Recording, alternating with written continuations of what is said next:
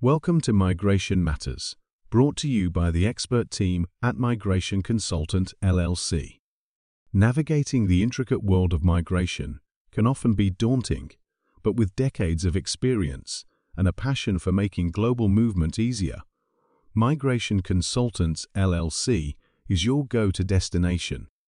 Dive deeper into the vast world of migration by visiting www.migrationconsultant.com.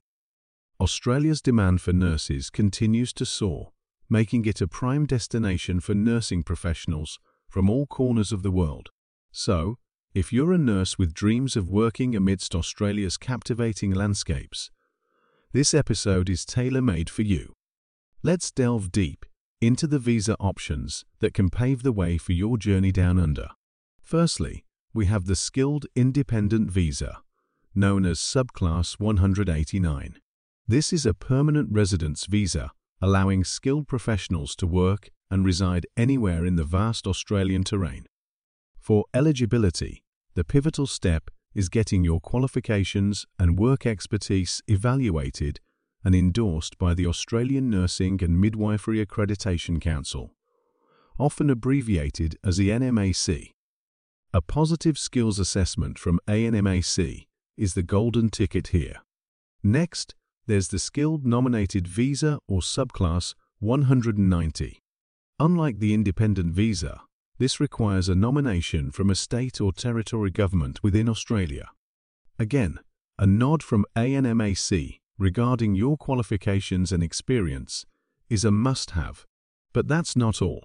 If you've got an employer backing your move, there are specialized routes available, such as the temporary skill shortage Visa Subclass 482, or the Regional Sponsored Migration Scheme Visa, also known as Subclass 187.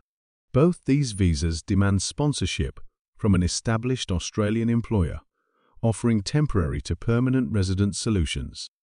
What does an Australia visa allow me to do? As a qualified nurse scoring 65 points, you are eligible to emigrate to Australia on a 189 190 and 490 and 489 visa class. The 189 and the 190 allow you to live and work in Australia and can convert into dual citizenship and nationality.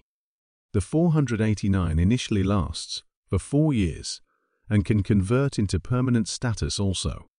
The employer-sponsored visa class is now known as the TSS visa and can also lead to eventual permanent residency status after a few years. The good news? Australia doesn't just welcome you with open arms, but it also extends the invitation to your closest family members. So, if you're considering the big move, your partner or spouse and your children can definitely tag along. However, like any diligent country, ensuring the safety and well-being of its residents, Australia does have some essential checks in place. While you're navigating the medical world, each of your family members will need to navigate their own medical and character background checks.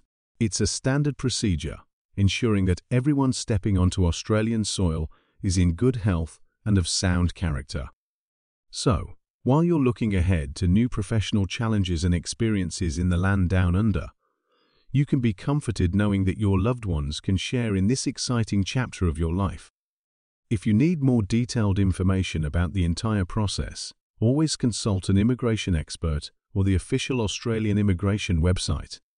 It's always best to be well prepared, ensuring a smooth transition for both you and your family.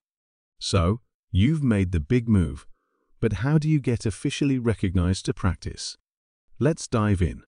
To kick things off, Let's talk about AHPRA, the Australian Health Practitioner Regulation Agency.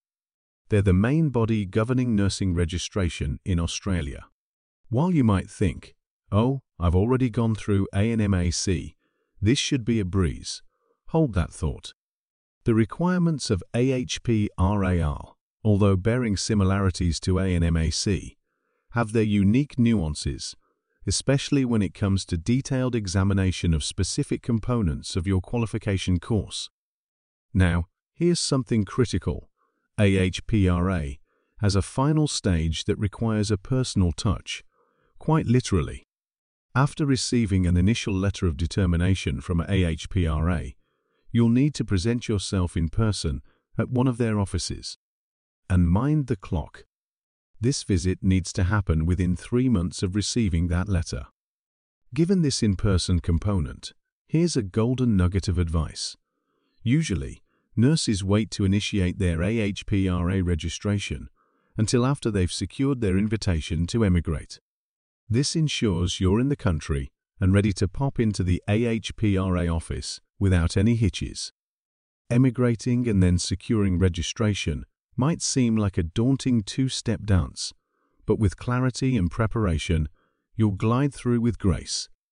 And once registered, the vibrant and dynamic world of Australian healthcare awaits your contribution. For in-depth guidance, do consider liaising directly with AHPRA or seeking counsel from a migration and registration expert such as Alexander King at migrationconsultant.com. Every step is crucial, and it pays to be thorough.